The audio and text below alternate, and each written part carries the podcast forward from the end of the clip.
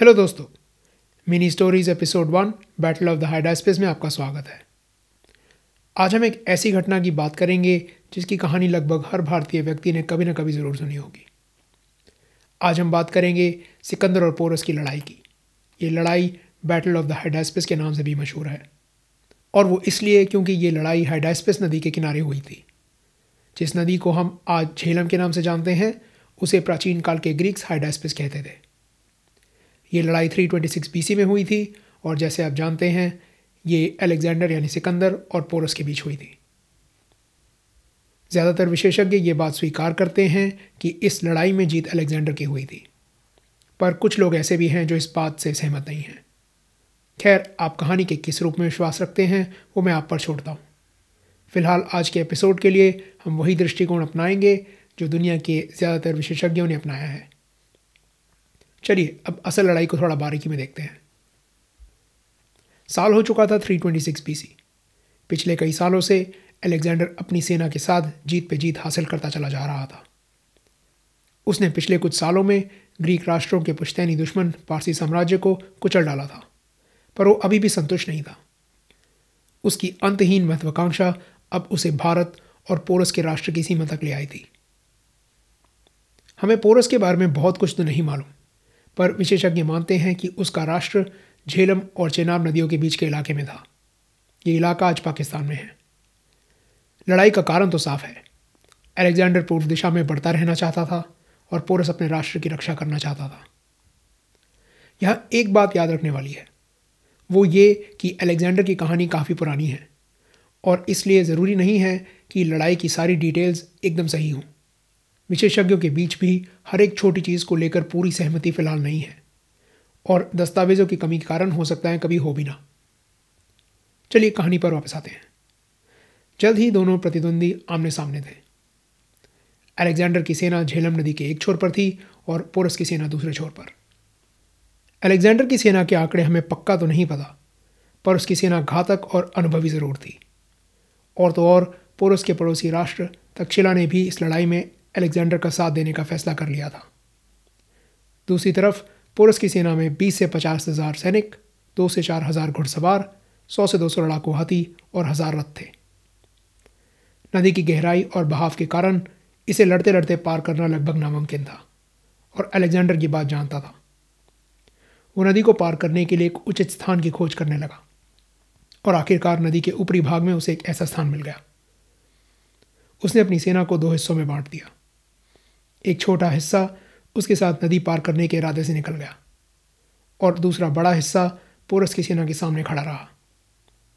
योजना ये थी कि अलेक्जेंडर की टोली अलग अलग स्थानों पर चुपचाप नदी पार कर लेगी और इस दौरान उसकी मुख्य सेना पोरस का ध्यान बटाकर रखेगी।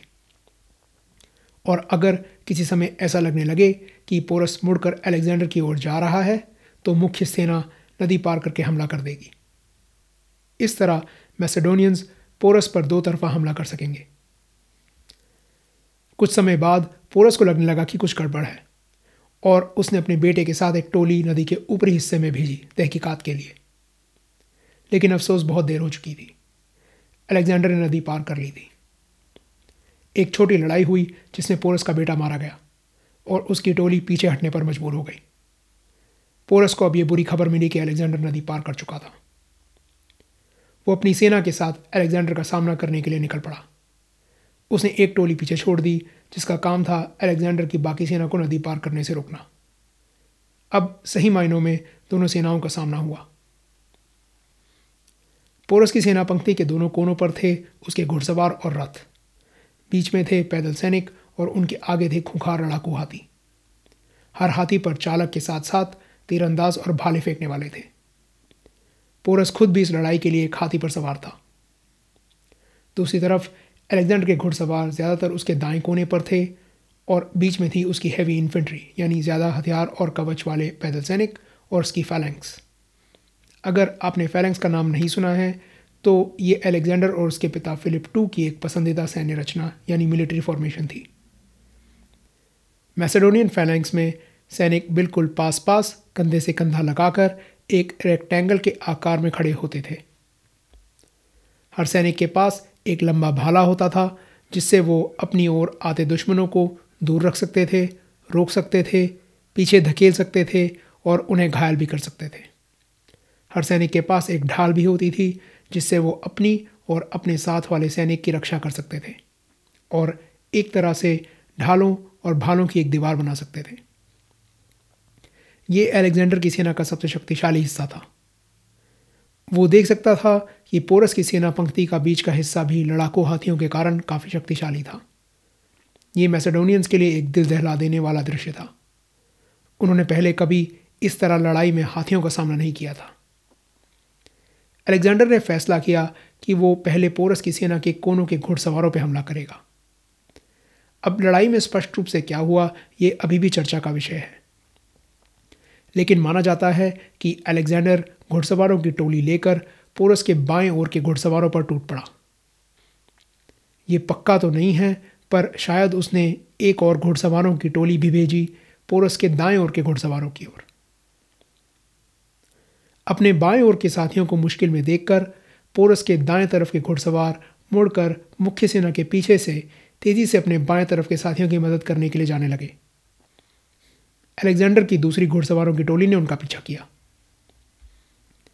इसका परिणाम यह हुआ कि पोरस के दाएँ ओर के घुड़सवार दूसरी तरफ़ पहुँच तो गए, पर अलेक्जेंडर की दोनों घुड़सवार टोलियों के बीच फंस गए। उन्होंने स्थिति से निकलने की कोशिश की, पर वो नाकाम रहे और मैदान से बाहर होने पर मजबूर हो गए। अब बारी थी पोरस के कवचधारी लड़ाकू हाथियों की।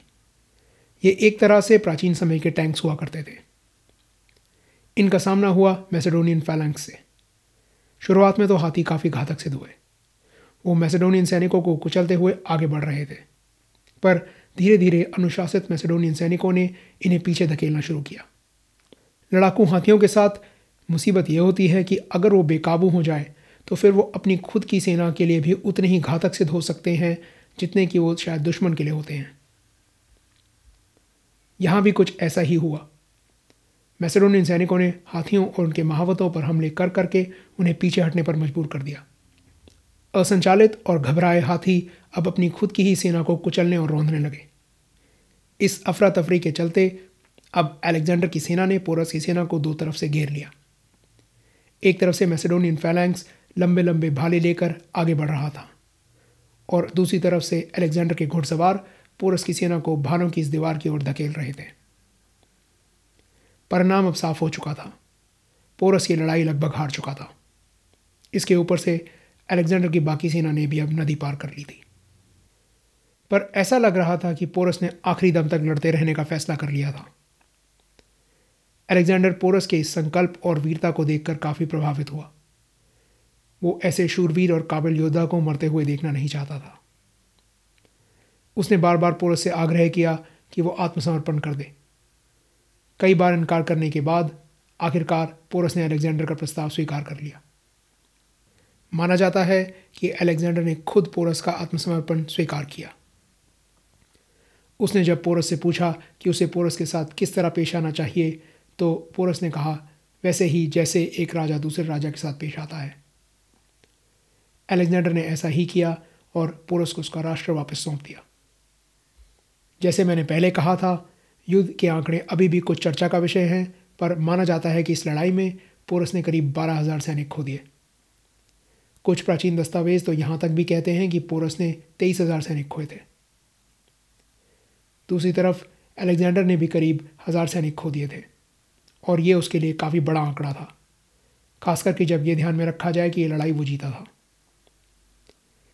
हालाँकि इस लड़ाई में अलेक्जेंडर की सेना का एक छोटा हिस्सा ही शामिल हुआ था पर मैसेडोनियन सेना के बेहतर अनुशासन, तैयारी, अनुभव, नीतियों और हथियारों के कारण जीत उनकी हुई।